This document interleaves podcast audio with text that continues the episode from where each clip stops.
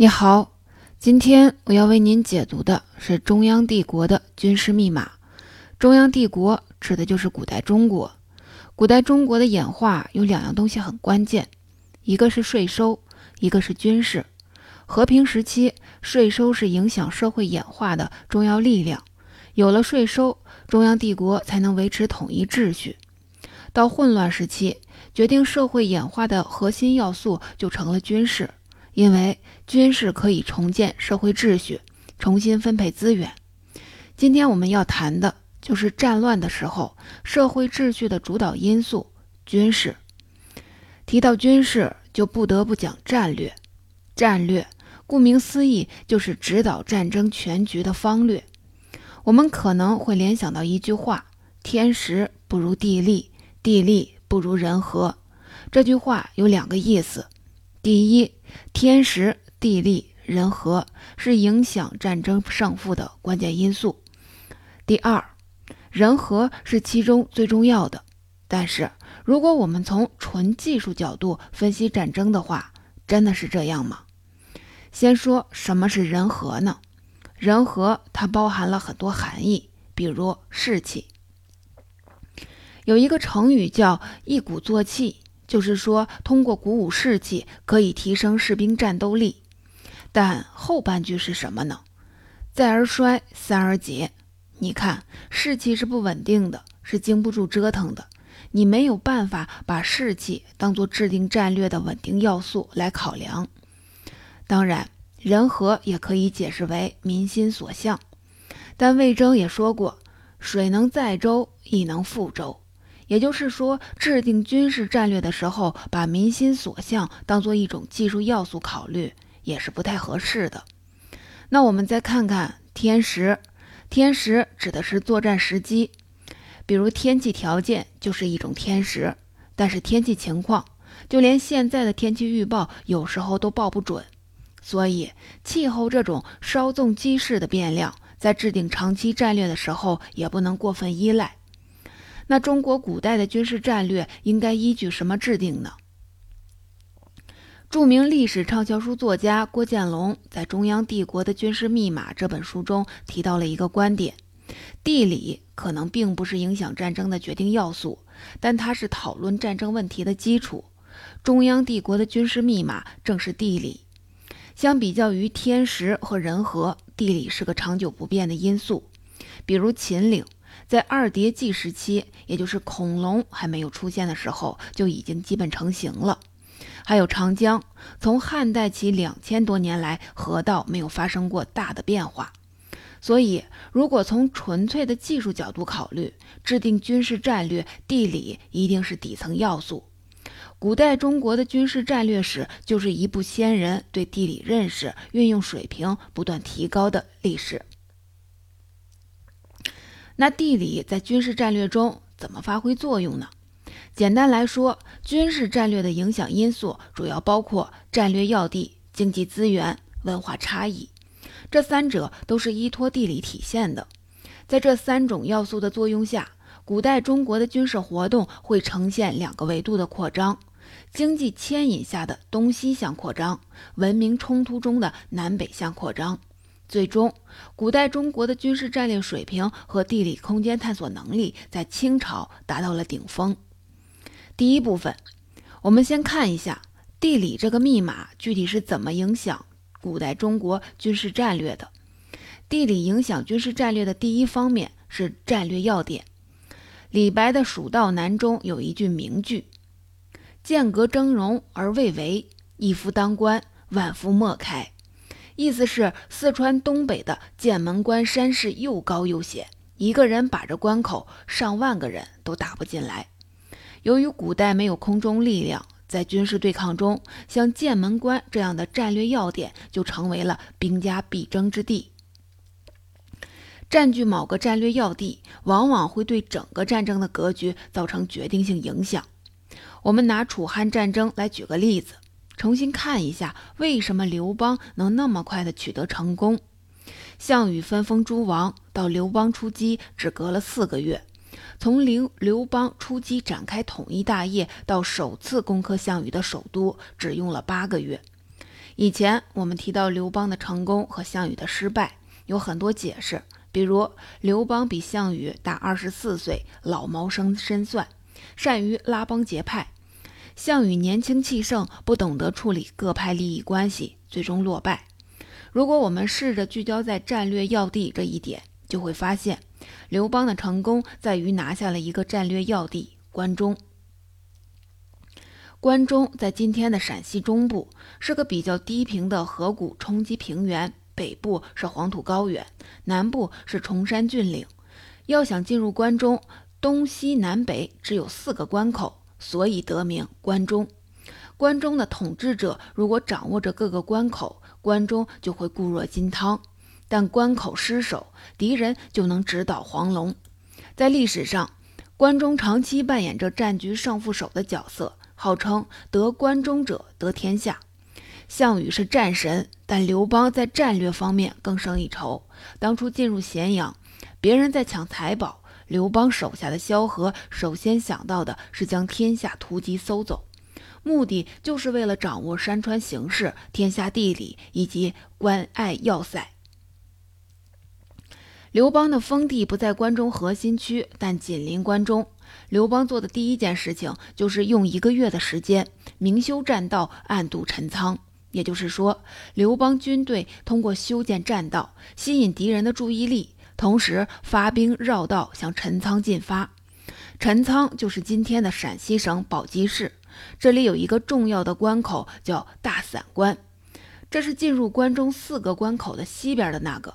突破了四关之一，刘邦趁对方不备，迅速击败关中的三位诸侯王，夺取了关中。前面说过，关中是四关之中的意思，拿下这里，别的地方就很难打进来。刘邦因此强大起来，自己可以随时出击，而没有太大的后顾之忧。请注意，没有后顾之忧这一点非常重要。刘后来，刘邦和项羽正面交锋中，刘邦总是落败的一方。但刘邦就算是不断的失败，却仍然像不倒翁一样频频受力，却不倒下。刘邦反而凭借关中这个战略要地，不断的出击骚扰，损耗了项羽的实力。后来，项羽和刘邦握手言和，以鸿沟为界休战。我们会认为，这时的刘邦终于和项羽打成了平手。但这恰恰说明项羽已经彻底失败了。翻开地图，鸿沟正好处在中原地区的战略分界线。鸿沟以西是山区，易守难攻；鸿沟以东是一马平川的华北平原，无险可守。项羽接受这样的条约，本想通过信义押宝换取两方相安无事。但双方的战略态势本来就是不平衡的，占据战略优势的刘邦肯定要把东方吞并，所以等项羽一撤军，刘邦就立刻组织大军发起总攻，彻底击败了项羽。其实，只是拥有战略要地还不够，我们知道，任何战争打到最后，比的都是资源保障。下面我们就看一下地理影响军事战略的另一个表现——经济资源。说到经济区，我们首先会想到华北、东北、长江中下游等各大平原地区，这些地方都是有名的粮仓。但在古代中国的军事史上，有一个地方被称为“天下的砝码”——蜀地，也就是四川。现在回顾一段战国时期不太为人关注但特别重要的历史：商鞅变法后，秦国逐渐强大。开始向东扩张，但在商鞅变法后的下一任国君秦惠文王时期，秦国东扩的脚步突然停下来了。当时的秦国气势正盛，惠文王身边有一个口齿伶俐的谋臣，大名鼎鼎的纵横家张仪。他提出要乘胜向东进发。秦国的东边家门口有两个国家，韩国和魏国。这两个国家领土面积最小，军事实力最弱。但位置相当重要。韩国拥有今天河南西部、南部的丘陵，山西南部的山谷；魏国拥有今天山西西南部的河谷盆地。这些地方在当时来说都是战略要地，是秦国向东的门户。拿下来，向东扩张将畅通无阻。但最后，秦惠文王却选择攻打南边的八国和蜀国。巴蜀这个词我们倒是经常用，但是这两个地方到底在哪儿呢？巴国大致相当于今天的重庆，蜀国在今天四川成都一带。我们在讲春秋战国历史的时候，很少提到这里，因为这里长期与世隔绝，文明开化程度比较低，而且秦国和巴蜀之间横亘着巴山、秦岭。惠文王为什么要放着战略要地韩魏不打，要伐巴蜀呢？就拿蜀国来说，蜀国虽然封闭，但很富裕。我们知道，位于四川盆地的成都被称为天府之国。变法后的秦国虽然日渐强盛，但土地仍然不够多，兵力仍然不够强，国家财富仍然不够充裕，进攻六国并没有十足的胜算。恰好这个时候，蜀国正发生内乱，拿下蜀国就可以利用蜀地的财富进行备战。我们在以前经常说，秦国经过变法后可以与山东六国抗衡，但其实占据四川获得更多的经济资源也是重要原因。到这里，严格说，我们谈到的军事战略还只是中原内部，中央帝国显然不只有农耕为主的中原区。所以，除了战略要地和经济资源，地域间的文化差异同样也是影响中国古代军事战略的要素。我们知道，蒙古人很能打，少量蒙古人曾经征服欧亚世界。但是，军事行动，特别是远征行动，是一种资源耗损巨大、不确定性很高的事情。所以，中原军队作战的时候，往往会采用一路主攻，其余佯装行动的做法。集中力量对付敌军最薄弱的环节，但蒙古人在作战的时候很奇怪，他们总是各路大军齐头并进，显得没有什么章法，也不太顾虑后勤的事情。什么原因呢？这其实和蒙古人的日常生活、社会组织有关。蒙古人是游牧民族，打猎为生。他们在草原上围捕大型猎物的时候，需要多方配合。蒙古人会分成几个小队，从四面八方包围猎物。这时，任何一方都有机会，任何一方都是主力，所以他们之间的竞争成分甚至超过了配合的成分。这是农耕期的中原不会出现的。换作在打仗的时候也是这样。蒙古人凭借自身强大的机动性，几路大军并进，每一路都配备实力雄厚的大将。他们之间彼此竞争，一旦谁先获得突破，谁就升级成为主攻方。其他陆军队会以这支队伍为核心冲向敌人。这种做法在蒙古西征过程中都获得了巨大的成功。在蒙古和南宋的战争中，蒙古人最初也采取了同样的做法，三路并进进攻南宋。这三路也是宋元时期沟通中国南北的三条重要通道。从西往东，第一条是分别是今天陕西西安到四川一线，魏国灭蜀选择的是这条路；第二条是今天河南南阳到湖北襄阳，汉光武刘帝、汉光武刘秀起兵，三国时期的荆州争夺战都和这里有关。第三是淮河平原交通网，当初的宋金战争主要在这里展开的。但是南宋的疆域太庞大，地形过于复杂，超过了蒙古之前吞并的任何国家。蒙古人在三条路线上都遭遇了南宋军队的顽强抵抗，善于快速作战的蒙古人被迫进入了汉人的战争模式，从机动战变成了围绕一城一池的攻坚战。蒙古人被耗在中原广大的土地上，那么蒙古人这时要放弃传统的包抄战略吗？并没有，蒙古人做的是扩大迂回的范围，在原来的基础上开辟一条新的战线。蒙古人为了重新获得机动性，从今天甘肃出发，打算经过四川进入云南，再以云南为基础，从南方。包抄打击南宋的重庆与湖北地区，实现了上万里的大迂回。当然，由于大汗蒙哥的去世，蒙古人遵循传统回到了草原，选举新的首领，这项战略功败垂成。因此，南宋又延续了二十年。一次最具有想象力的军事行动，竟然因为一个人的死亡而以失败告终。不得不说，这是战争的魅力。但蒙古人的这次行动并不是毫无成果。看看他给中国带来了什么贡献。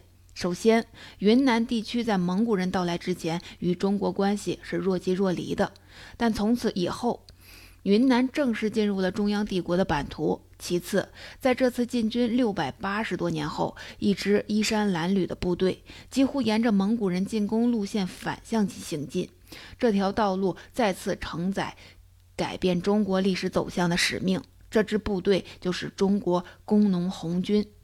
第二部分，上一部分我们分别介绍了战略要点、经济资源、文化差异这三个要素是怎么影响战略的。但实际的战略是多个要素叠加考量的，不同时期战略的主导要素也是不同的。下面我们就从时间维度看这三个重要的一一要素的影响下，中国古代的战略会呈现什么样的动态变化。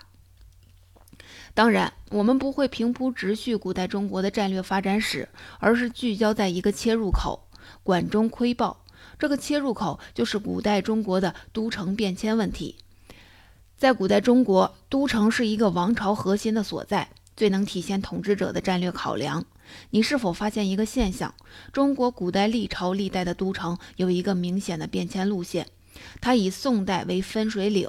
宋代以前从西向东横向扩张，宋代以后是纵向扩张。周、秦、汉、隋、唐都城主要在关中。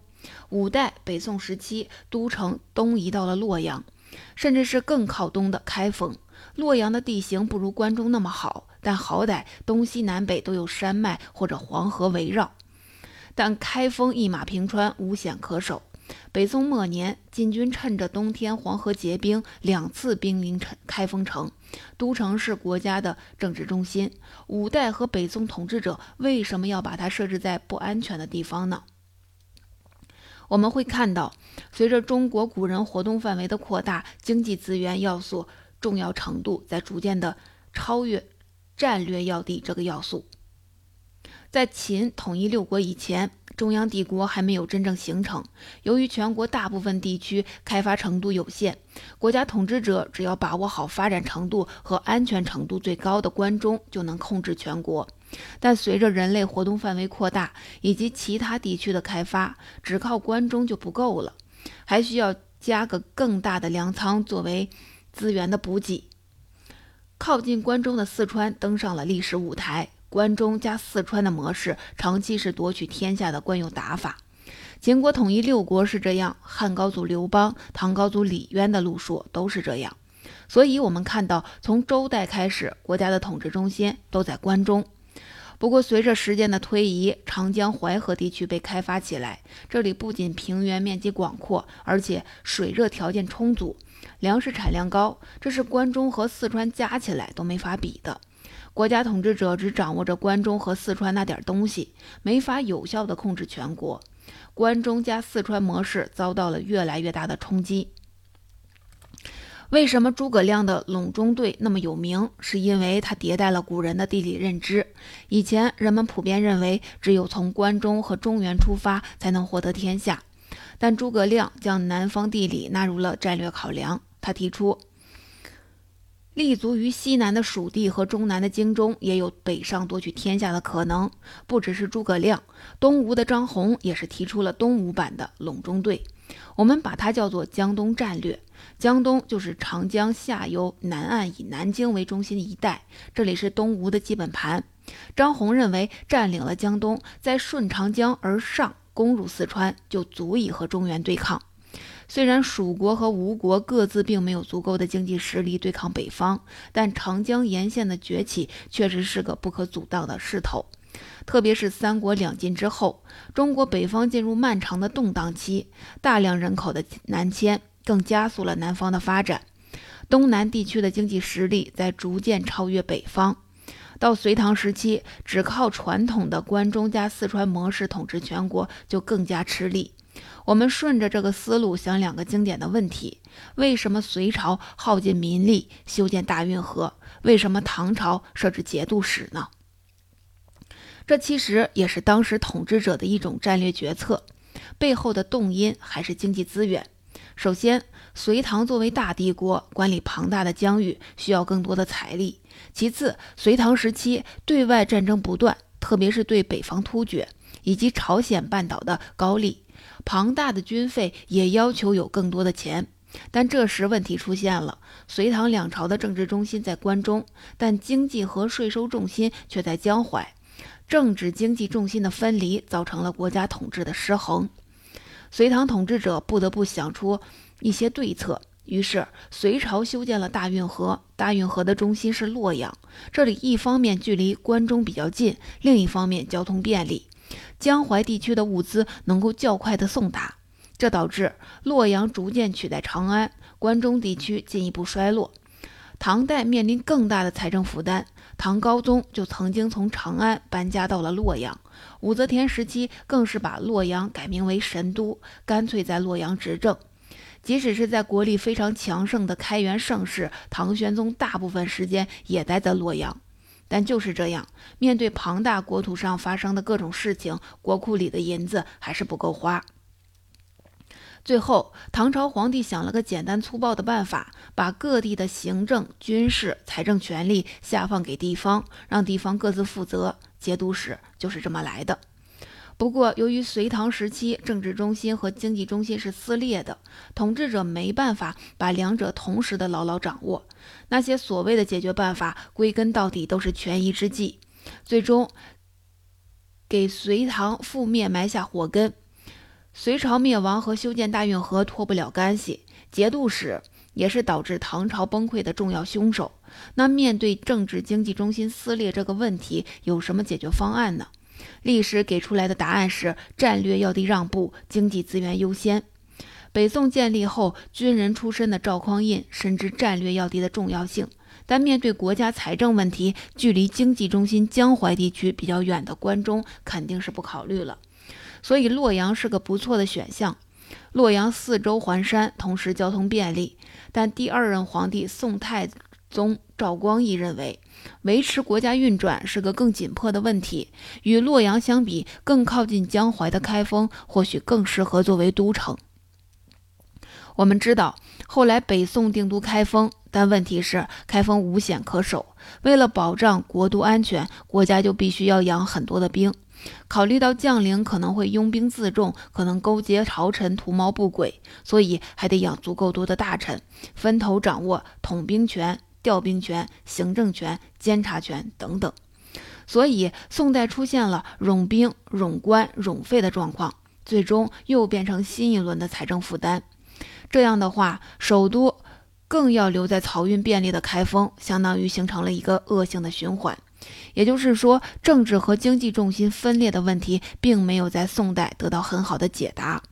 还没等中原王朝想出更好的解决办法，蒙古人来了，中原政权被游牧民族颠覆，都城的选址问题成为胜利者才有资格思考的问题。蒙古人的到来不只是改朝换代的事情，它意味着古代中国的战略考量有一个不起眼的要素忽然就被放大了，这就是文化差异。回看历史，北宋以后，古代中国历代王朝的都城开始纵向发展，影响因素无非还是那两个：自己的国土上哪个地方更便于调度全国，最容易收取赋税。比如金朝的国土在中国北方，都城也在北方，这不用说；而南宋只剩下了半壁江山，都城索性设在了最繁华的杭州。明朝最初的都城在南京，这里和杭州一样，也处在繁华的江淮地区。后来朱棣由于政变而另起炉灶，他提出“天天子守国门”的口号，在北京建都，这些都比较好理解。但是元朝和清朝这两个拥有庞大疆域的国家首都，为什么选在北京呢？看地图，我们就会发现，北京既不是帝国的地理中央，也没有担任国都的悠久历史。如果说定都北京只是为了离家近，那为什么不直接把都城设在蒙古高原或者东北地区呢？那里显然更安全。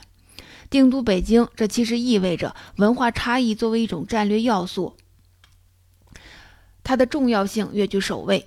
元朝和清朝时期的中国是真正意义上的中央帝国，在当时的地理、经济、科技条件下，帝国版图已经拓展到最大边界。国家中心应该设置在哪儿呢？我们还是用那三个要素比较一下。首先，战略要地。以前重视战略要地主要是自保，但元朝、清朝这样的庞然大物在周边根本找不到对手。同时，随着中央集权不断发展，地方也很难出现足够强大的势力能和朝廷分庭抗争。所以，这个时候以安全为诉求的战略要地这一点就不是很重要了。第二个要素，经济资源，管理庞大的帝国当然需要足够多的资源。但元清时期，全国的漕运系统已经很发达，不仅有大运河可以把江淮地区的财富源源不断地送向北方，而且元朝大力发展海上漕运，财富也可以贴着海岸线从南运到北，所以经济资源这一点也不需要过分担忧。这个时候，第三个因素文化差异就显得非常重要。我们拿统治两百多年的清朝为例。清朝统治下的古代中国，不只有以汉人为主的中原，还包括满人发家的东北，另外还有北方游牧区、西北地区、西南藏区等等。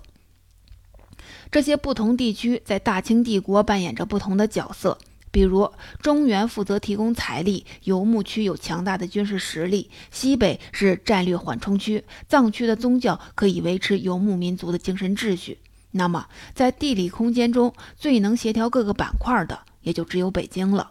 总结，回头来看，地理不见得是战争的决定要素，却是讨论战争逻辑的基础。拿着地理这把钥匙，我们就可以看到中国古代的战略是怎么铺展开的。秦汉时期的战略家在统一战争中很少考虑南方，因为当时的南方太微不足道了。到三国时期，长江就成了战略重点之一，人们开始向南探索。唐代之后，对于东部的地理探索已经完成，东部的财富远超西部。关中地区虽然还很重要，却再也不是战略地理中心了。近代西方人到来之前，中国的战略战争主要有两个方面：第一，对陆地地形的把握，只要掌握了中国的山川地理，就可以依据地理条件来进行防御或者进攻。第二，注重战略，不注重武器。